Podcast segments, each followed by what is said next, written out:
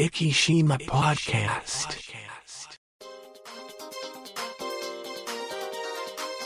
この番組は、イキのちょっとしたニュースを Facebook 上でお伝えしております。生島 Facebook ページの管理集団、IKIs11 が制作、配信し、イキの最新ニュースやゲストトークをお伝えいたします。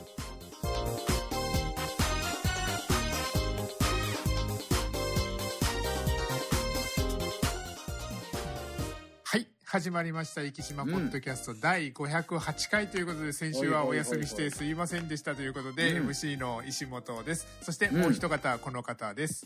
うん、FIFA ワールドカップです。はい。ということで、もう、あの、初日なのにもう早くも寝不足というですね。最近は、あの、ま、幻のゴール。そうですね。あれは、あのーあの、今回からですね、あの、はいはい。まあ、見られた方は、あの、ご存知かもしれないですけど、あの、あの、セミオートの、あの、オフサイドシステムっていうのがね。ついて、で、あの、ゴールとかそういう時には、あの、判定っていうところで、もう誰も気づかなかったようなオフサイドを、うん。あの、機械が見つけてきてっていうところで、確かに、あの、上空からの映像を見たらですね、その、はいはい。っていうのも今回あの、アベマ t v さんが、あの、全試合、あの、無料放送っていうところでね。やってるんですけど、あの、4、四方向からのカメラ切り替えができるっていうですね、ちょっとそれも売りで、あの、上空から確かめたら確かにですね、若干出てるかなっていうような、あの、これ、もう誰も気づいてなくて、あの、途中、あの、みんなあの、中東の笛だとかですね、なんかそういうふうに、言ってたぐらい、まあ、あのいろんなテクノロジーは進化すしてるんですけど、ね審判いなくなりますね。もう、ね。あの何でもそうですけどもあの人間の目でで人間の判断でジャッジするっていうものに関してはもうあの機械がどんどん追い抜かしていくんだろうなとですね。ねはい。まあ、なんなんとなくこう面白みがないような気もしなくはないですけどね。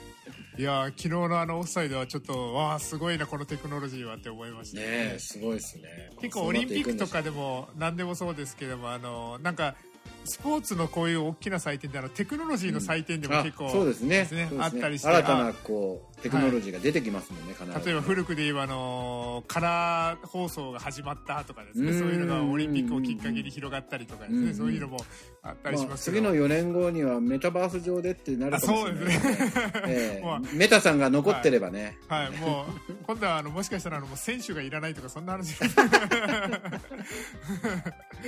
あの、まあ e スポーツで済んでしまうとかですね。あのねまあ、映像的にもだいぶね発達してこう真横からの、こうずっと追いかける映像とかそうですね。はい。昔はねなかなか難しかったでしょうけど、すごいなと思います前回大会あのロシアワールドカップからはあのホークアイと言いまして、あのもううんゴールラインテクノロジーってやつですねゴールラインを割ってるか割ってないかはもうこれはもう完全にあの機械で分かるようになって、うん。かつあのー他にも、えっ、と、いろんなですね、テクノロジーがっていうところで、これでも今回のオフサイドはやっぱりすごいなと、これは思いましたすごいですね、はい。まあでもほら練習も今変わってるじゃないですか。はい。GPS つけて、うんそうですね。ねはい。運動量とか計算したりとか、もうすごい時代ですよね。誰がスプリントを何回してるかとか、うんもうあの、うん。誰が走行距離何キロ走ったとかですね、全部それは分かりますね。すなんかもう下手にサボれないという。うん。もう人はいいらなくなりますね。はい。そんな中、えっ、と、我らがに、僕らの代表、日本代表は、あの、23日、し祝日ですね、勤労感謝の日の、えっ、と、夜10時という、まあ、比較的見やすい時間帯なのかな、というところで、うんうんはい。で、あの、初戦はドイツということで、うん。これあのね。はい。あのサッカー詳しい方というか結構最近あのニュースとかでも言ってますけど日本のワールドカップ、まあ93年ドーハの日もう29年前はワールドカップにやっぱり出れなかったとか言ってた日本代表ですけども、うん。それ以降フランス、えーとうん。フランス日韓ドイツ南アフリカブラジルロシアそして今回のカタールと7大会連続出場ということで、はいはい。初出場からもう7大会連続もう当たり前になってるっていうのもすごいことだなと思うんですけど。僕らはあのドーハの悲劇、はい。オンタイムで見た世代なんですよね、はいはい だからもうそれからしたら夢のような、もう本当ですよね。ね。だからあのジョホールバルで最後は岡野で決めてからあれからもう7大会連続出てるっていうのがね。すごいことだなと思いながら、本当本当あのこう監督がか一番先に駆け出したシーンを思い出しますね、はい、でその過去6大会の日本のジンクスといいますか、うん。あの日本がですね、初戦ですね、うん。あのーえっ、と、最初がフランス大会ではアルゼンチンに負けて、で、日韓ではベルギーと引き分けて勝ち点1を取りました。そしてうんうん2006ドイツではオーストラリアに1対3で確か逆転負けを食らって、そうやったはいね。。あの、で、それで2010年南アフリカではカメルーンに勝って、そして14年ブラジルはコートジボワールでドログバが出てきて逆転負けを食らって、はい。で、ロシアワールドカップは、えっ、と、前回コロンビアにですね、開始10分で退場が出て2対1で大阪のゴールで勝ってっていう。そうやったね。で、何が言いたいかと言いますと、初戦で勝った、引き分けた、要するに勝ち点を取ったワールドカップは、そのまうんまベスト16まで行ってるんでなるほど、すよね。なるほど。決勝トーナメントまで行ってる。逆に初戦で勝ち点ゼロ、負けた試合に、あのうん大会に関しては、すべてグループリーグで敗退してるということななので、るほど、なるほど、そっか。このジンクスを考えると、ドイツに勝ち点1以上、引き分け以上を取らないあと、ね日本のジンクスとしてはベストあの16には進めないっていうですね、なるほど。こういうジンクスがあるというところで、だからこのドイツ戦っていうのが初戦ですけど、いきなり非常に大事になってくるというところなんですけども重要ね。はい。ただ、強国ドイツ、普通にやったらですね、10回やったら多分8回、9回負けるんだろうなと思うんですけども、うね。うん前回大会ドイツは、あのー初戦負けてます。うんで、あのードイツとかいう、あの、強国はですね、結構決勝トーナメントで照準を合わせてくるというところと、ヨーロッパは結構リーグキツキツでですね、例年以上はいにハードスケジュールで、あの、大会に臨んでるっていうところがあるので、なるほど。チャンスがないこともないかなと、私、正直思ってまして。なるほど。はい。まこちゃん予想で、はい。えー、もしかしたらいけるぞと。はい。日本が2-0で勝つと思ってます。お、はい。2-0ときましたか。2-0で勝つと思います。なるほど。あの、多分ですね、あの、キーパーがですね、もしかしたらゴンダじゃなくてシュミット・ダニエルで行くんじゃないかなってちょっと思ったりするんですけど。そうなん。なるほなんかど、。シュミット・ダニエルが当たりに当たって、完封して2-0でっていうようなですね、なんか。なるほど。で、ちょっと来週の放送楽しみにはい。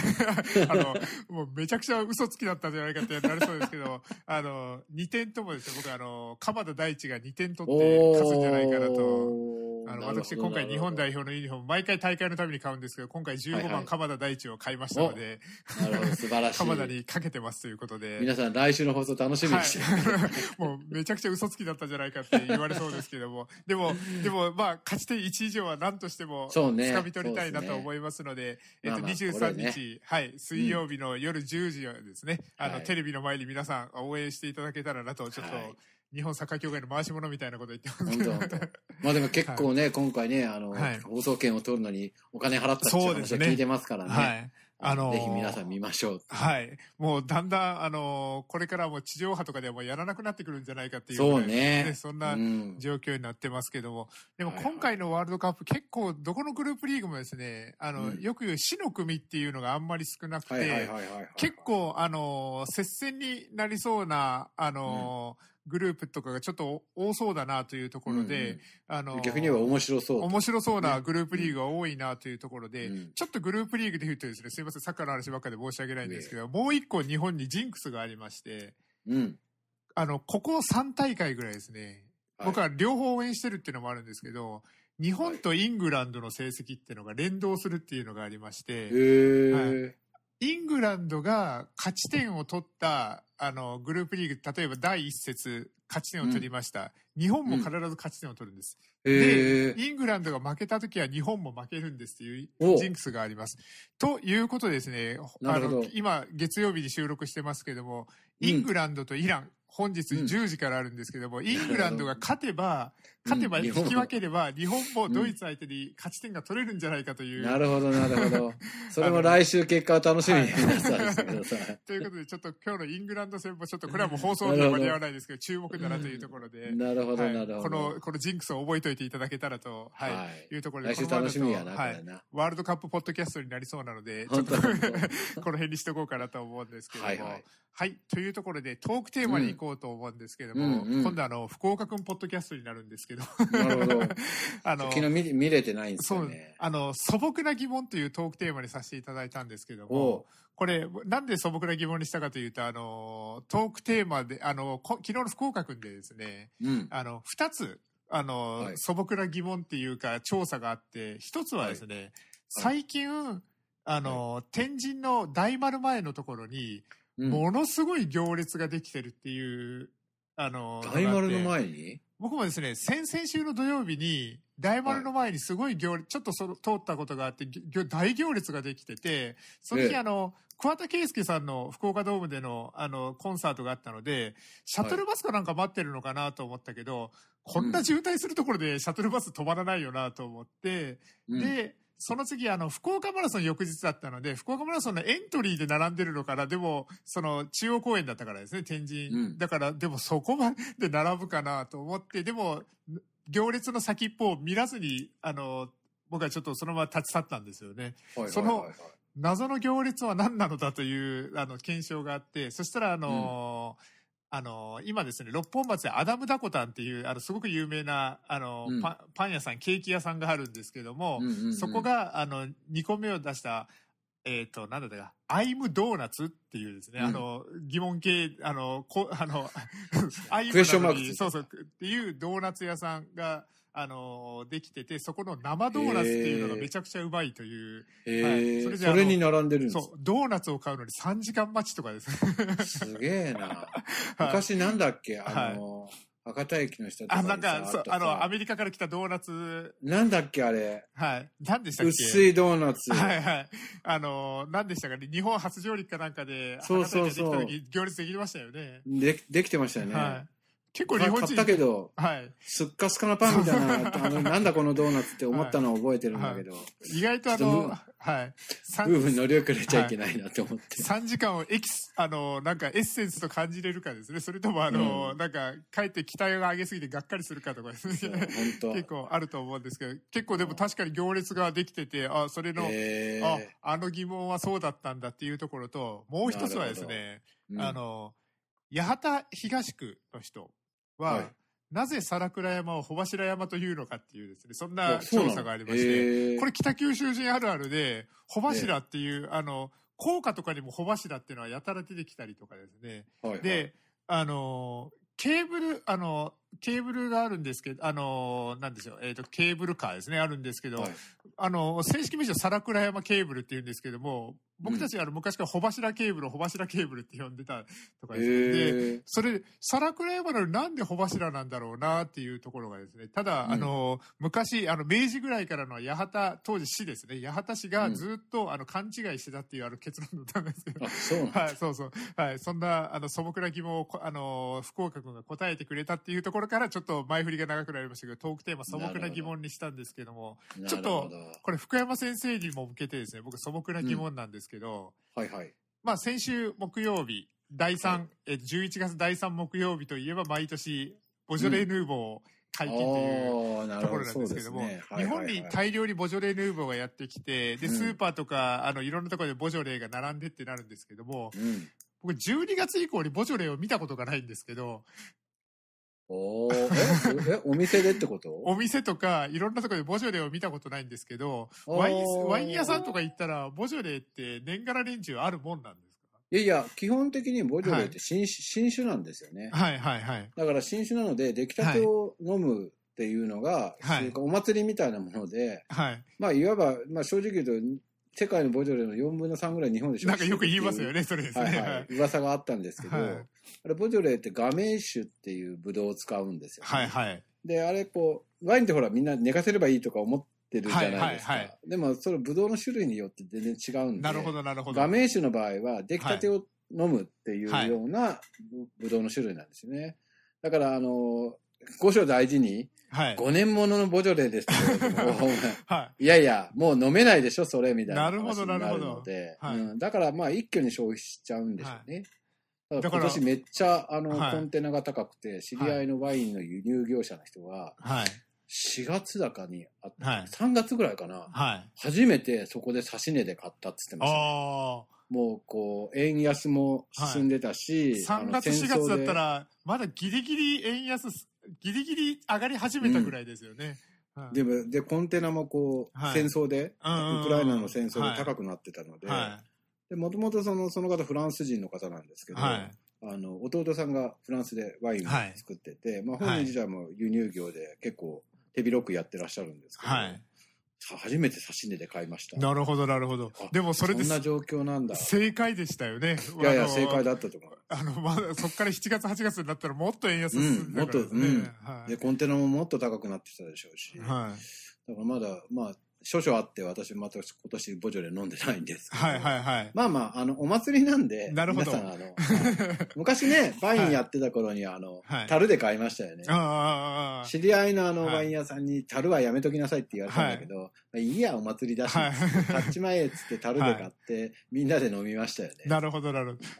いや、だから、あの、素朴な疑問、先ほどあの、11月3週以外でボジョレはあんまり見たことがないので、あのボジョレはどこに行ったんだっていうのを素朴な疑問だったんですけど、福山先生のおかげで、だいぶ、あ,、はいあの日が解禁日で、はいえっと、日本が早いんですよ。はいえ。っと、あの日ってもう決まってるんで、はい。だから、うちが買った時も、その前の日にあの飲み屋さんとかに入るんですよね、ボジョレなるほど、はい。でも、開けちゃいけないっていう決まりがあるので、はい。絶対に12時にならないと開けれないんですよ。はいなるほどで日付変更線の関係で、一番の消費地は日本が一番早く飲めるっていうので、あのあの日も多分、12時になってみんなで開けましたもんね。なんか、あの、バブル期とかだったらもうなんかそういうなんかパーティーとかいっぱいありましたよね、なんか、そうです、ありました、あはいりました。あの、僕らの頃はもうバブル期だったんで、もうはい猫も杓子もボジョレーでしたなるほど、なるほど。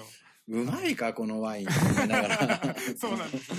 やっぱでも福山先生の言ってるようにお祭りなんでしょうね、それは、ねうん、お祭りなんで、あの、あれはまあ飲ん、まあ、はいとりあえず飲んどくかぐらいの勢いで、皆さんあの消費していただければと。生き焼酎も解禁日とか決めたらいいかもしれないですね。そうなんですよね。あの、はい日本酒とかはね、あるけどね、あの、よくあのの場合は上流なんで、はい。あの、解禁日自体がそんなにはい。ないんですよね。まあそうですね。あの、うん。まあ日本酒だと蔵開きとかですね、あったりとか。す。ありますけど、ちょっとなんかそういうのがあったら、イベントとごとでですね、お祭り騒ぎで飲むっていうのも面白いなとですね。そうですね。はいうん。お酒はあの、お祭りで飲んだ方がいいと思はいます。ちなみに福山先生にあの、はい素朴な疑問というとですね、福山先生はもうあの疑問はすべてさっさと解決するタイプかなと思うので、あーあの、なかなか素朴な疑問っていうのは持ち合わせてないのかなと思うんですけど、なんか、今、はい。今ね、だいぶこう疑問があっても、やっぱりインターネットあるんで、そうですよね。ちゃっちゃっと調べれば、ある程度はわかりますよね。はい。だから、ただその、まあ、疑問の解決の方法を皆さん、こう、間違ってる、こう、はい。一箇所読んでそれで終わりじゃなくて、はいはいはいやっぱりちゃんと根拠を探しに行った方がいいかなと思うんですけど、はい。私、まあ、ちょっと、あの、知り合いに、知り合いっていうか、はい身内に不幸がありまして、うんうんうん。えーそういうな手続きとかを今やってるところなんですけど、はい。めちゃめちゃ役所に素朴じゃない疑問がいっぱい 湧いてくるんですよね。はいなんでこんなことしなきゃいけないのみたいな話でさ、一発でなんとかできるでしょうって思うことがね、い、っぱいあるんですけど、まあその辺は、えっ、と、まこっちゃんが総理大臣になったら解決してもらおそうですね。頑張ります。いや、でも本当に、あのーまあ、いろんな手続きっていうところですね。まあ、ねえあのーやっとハンコがなくなって大騒ぎっていうようなですね、そんなうん 状況なので、なかなか全部はいっぺんに変わりきれないかなって気がしますね。いや、もう、あの、はいハンコ持ってきましたって言うので、え、はい。ハンコいるんですか？今時って言っちゃったの。そうなんですよ。市の書類まだ結構ハンコ求められるんですよね。ねでもなんかね、国はもうだいぶよはい。名前でいいですとか、名前でいいならハンコいらねえじゃねえかって思う。まあ、はいその辺も素朴な疑問ですよね。もう、あの、ハンコもまあ、ちょっと、あの、あまりいい言葉で、なんとか版とかですね、言葉あったりしますけども、あの、うんハンコの方が正直誰も見てないだろうっていう。いやいや、本当本当、うん はいまあまあね、えーはいこれやると、まあ、正月放送になってしまう。そうですね。はい、この辺に。ということで、ちょっと今日はですね、生島ポッドキャストらしくですね、ちょっと息のニュースをい。くつかですね、お。ちょっとちゃんと用意してきましたので、ニュースの方に行こうと思うんですけども、まずはですね、うん。これは、あのーちょっとですね、あの、福岡ネタにまたなってしまうかもしれないんですけども、はいはい。福山先生、栄屋ご存知ですかね？あはいはいはい。はい、あの、ケーキとかお菓子の栄屋ですね。これ、うん栄屋って多分福岡のお店ですよね。あ、そうなんだ。えっ、と、多分ちょっと会社概要をちょっと見てみようと思います。会社概要、あ、飯塚ですね。あの本社がですね。やっぱそうですね。福岡の会社なんですけども、昔から有名なお菓子として、南蛮往来というおあ菓子あが、聞きますね。ははいいはいはい。あるんですけども、シュガーロードで生まれ、福岡で育ちましたというキャッチコピーなんですけども、この南蛮往来、ちょうんいろんな、あの種類があるんですけども、今ですね、えっ、と、南蛮往来ちょっと出てるのが5種類ありまして、うん。ラズベリーと、うんうんえっ、と、糸島ミルクうん。そして、えっ、と、福岡産、えっ、と、豊光姫ですね。うん。これ、いちご、いちじくですね。豊光姫といういちじく。はいそして、熊本産、熊栗。熊は、あの、うんあの、熊川とかの熊ですね。のあ栗ですね。そしてもう一個が、えっ、と、さくらんぼと、えっ、と、福岡産豊光姫というですね、こう、あったりするんですけども、この中の8月26日から発売されているプレミアムナンバーオーライ熊本県産熊栗。この中に、今、うん息の本格焼酎を隠し味に使われているというね、へえ。ちょっと読んでみますけど、熊本県産熊栗を贅沢に使用したプレミアムナンバーオーライです。熊本県産熊栗ペースト入りのアーモンド生地には和三盆糖を100%使用することで和栗の風味を一層引き立てました。隠し味に息の本格焼酎を加え味を整えておりますというこ。とで。はい最近ですね。エゴサーチをしてたらですね、結構なんはかナンバーオーライが引っかかってくるなと思って、なんでだろうと思って調べてみたら、このナンバーオーライに息焼酎が使われているということですので、へえ、はいどこの焼酎なんだろうな。そうですね。いや、これが気になるんですけども、うんはい。というところで、あの、我こそはという、あの、焼酎屋さんがいらっしゃいましたら、名乗り出ていただけたらなるほど、なるほど。思いますけど、まさか、あの、勝手に使ってはないでしょうからですね。あの、乾杯焼酎かもしれない。そうですね。はい。そしてですね、焼酎といえば、あの、うん。これ、えっ、と、天の川の西川社長がツイートされてたんですけども、うん。えっ、と、久しぶりに、えっ、と、復活しましたというところで、あの人気企画が再び、前回わずか1ヶ月で完売、リピーターも続出した、生き焼酎7蔵飲み比べセットがパワーアップして帰ってきましたと。はい。いうところで、えっ、と、生き焼酎7比べ、あ7蔵飲み比べセット、えっ、と、うん。7蔵のそれぞれ一つずつの銘柄と、生き焼酎で乾杯焼酎ですね。ほうほう。それと、おつまみ3種の中から、えっ、と、2点ということで、食べるきびなご、イカ、食べるいりこですね。この中から、えっ、と、2つをプレゼントということで、これは選べませんということなので、どれか2つが送られてくるということなんですけども、さらにですね、お買い上げいただいた方の中から、生き牛すき焼き用肉をプレゼントということで、約 700g、へー税込み1万円相当を10名様にプレゼントといほうことで、ほうほう。はい。これはなかなか、あの、素晴らしい商品だなというところで。。これか。期間限定で販売中そうです、そうです。えっ、と、へ税込み6800円で、焼酎8本と、えっ、と、先ほどのおつまみ2つで、生き魚、生き魚も当たるかもしれないけど、かなりお得なセットにすごいね。はい。焼酎もちっちゃい瓶じゃなくて、あの、きゅ20、あの、900ねなので、普通のボトルですもんね。はい。なので、あのーこれかなりお得ですよね。いや、めっちゃお得だな。これ、あでれ、え、か、どこでも買えるんですかね？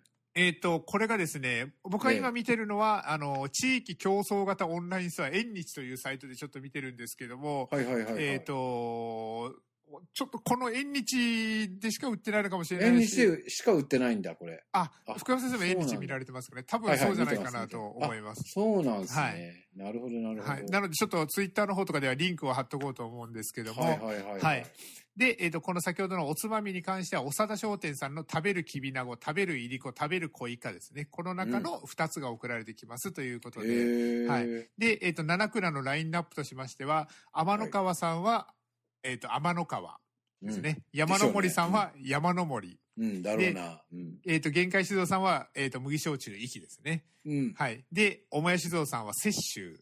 ああ、はいで、はいはい。猿光さんは猿光ですね。ああ、そうでね、。生の花さんも生の花。うんそして、生の倉さんは生の島なるほど。ですね。すべてフラッグシプ。ップ。そうですね。はい。ね。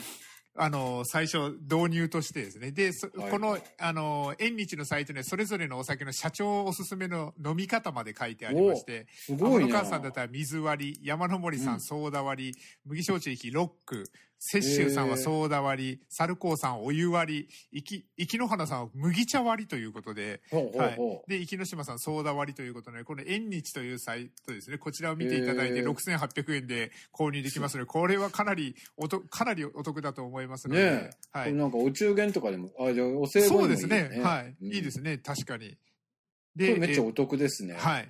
まだまだ在庫がありますということ、700セット数量限定発売ということで、前回 1, へー。1ヶ月で完売ということですので、あの、購入されたい方は早めに購入していただけたらかなと思っております。ターのリンクをしたら、はい。飛んでいかないんだけど、サーバーが見つかりませんになっちゃあ えっと、ちょっと、あと、あの、西川社長、よろしくお願いします。あれ？僕、僕、飛んでからそこに来たと思うんですう。いけど、やいや、多分で、他の人のやつなんですよあね。、えっ、と、天野川の西川さんの、あの、そうそう西川さんじゃなくて、はい、はい了解しました。探してみます。はい、よろしくお願いいたします。はい。そしてですね、えっ、と、続きましては、えっ、と、ちょっとですね、これ、あの、ほうと思ったのが、えっ、と、長崎県壱岐市とオフィシャルパートナーシップ協定を締結ということで、北海道東川町。こですね。で、どこだ？まあはい、もうおっしゃる通り、どこだろうと思ったんですけども、はい。はい10月27日金曜日、長崎県壱岐市と北海道東川町は、両自治体のパートナー制度を相互に活用する協定締結の調印式を行いましたということで、うんこれをつなぐ、えっ、と、つなぎ、橋になったのは、慶應義塾大学 SFC 研究所社会イノベーションラボと共同研究開発をしている両自治体だったということで、はい。うん。で、えっ、と、課題解決と価値創造への取り組み、人材育成への取り組み、ネットワークを活用した新たな取り組みということで、まあ、お互いの、あの、テレワーク施設を利用して、それで、あの、まあ、お互いをつなぎながらというような形になっていくということで、まあ、どういうつながりするかは知らないですけども、さはいあの、ちょっと疑問に思ったのが、もう福山先生と全く一緒で、東川町ってどこだろうっていうところなんですけど、あの、正式に言うと東川町だそうです。で、えっ、と、ウィキペディアでちょっと探してみました。北海道のほぼ中央に位置しており、東川町の中心部から旭川市の中心部までは約13キロということで、あ旭川市の近くだそうでだから北海道の中でも、まあ中央よりちょっとやや、えっ、と、北側になるのかなというような。おところになります大雪山系があるそうですところで大雪山国立公園のふもと、か、上にあるらしくて、上川盆地になっているため、夏は暑く、冬は寒いと。いやいやいや、はい。嫌じゃない。はい嫌じゃない。そうですね。一番嫌なパターンかなと思うんですけども、ま、真ん中辺なんですかね。はいね旭川空港までは約7キロのアクセスとなっているということですね。旭川空港まで行けば、あの、結構すぐ行けるような距離になってるそう。なんだ。へで、ーちょっと、あへーって思ったのがですね、2021年の人口増加数は、北海道で1位を記録した。札幌市も含んで1位ということで、うんはいあ聞いた聞いた。なんだっけ、旭川のベッドタウンな、子育てかなんかではい。の有名なところじゃないですか。そうです。あのーこれでですね、で、それで、えっ、と、ちょっと、なんでだろうと思って調べて、2018年3月9日に、あの、ヤフーニュースに載ってたんですけど、ちょうど良い過疎の町へ、北海道東川町人口増の秘密ということで、えっ、と、飲食店が10年間で倍以上に急増したとかですへね。ーはい。あ、あのーまあ、移住してきた人が自然環境の良さと都市の利便性が融合した街だったりとかですね。あと、アウトドアほ用品本大手のモンベルも路面路面店を出店しているとかですね。へで、なんとここ、24年間で人口が19%、約2割増加しているということで、え。24年間ずっと右肩上がりの街ということで、すごいね。はい。あ旭川のベッドタウンみたいな感じらしいですねそして、あの、全部が、あの、地下水で暮らしているとかですね。ええ。はい。で、あの、もう U ターンも続々帰ってくるとかですね。なんか夢みたいな街だなと思ってね、マジ、はいい、や、街に道路ないよ。Google マップで見たけど。すげえな。はい。で、子育て世代の転入も大きな、あの、増えているというですね。で、あの、分譲地、グリーンビレッジという分譲地があるんですけども、うんうんあの、87区画の住宅地で300人前後が住む人気エリアだとかですね。で、安いのかなと思ったんですけども、うん。戸建ての値段3500万前後ということなので、そん。なに極極端に安いわけじゃないということで、なんで、はい、そうなんでへーす。さっき福山先生の言った通りですね、気候は決して恵まれてないようなところなんですけども、うんということで、ちょっとこの東川町、ちょっと勉強になるなということで、本当ね。というところで、すいません、あの、時間がやってきてしまいましたので、ちょっと東川町については、ちょっと今後また追いかけてみようかなと思います。というところで、今週の生島ポッドキャストを終わりたいと思います。生島ポッドキャストこの番組は、生島 Facebook ページの管理集団、IKIs11 の制作、配信にてお送りいたしました。生島 Facebook ページに興味のある方は、Facebook 上で、生島と検索していただき、ページ内にていいねを押していただけたらと思います。Facebook をされていない方でも、Google などの検索サイトにて「生島」と検索していただくと「生島 Facebook」という検索結果が出てくると思いますのでそちらからアクセスしブックマークに入れていただけたらと思います。それではまた来週。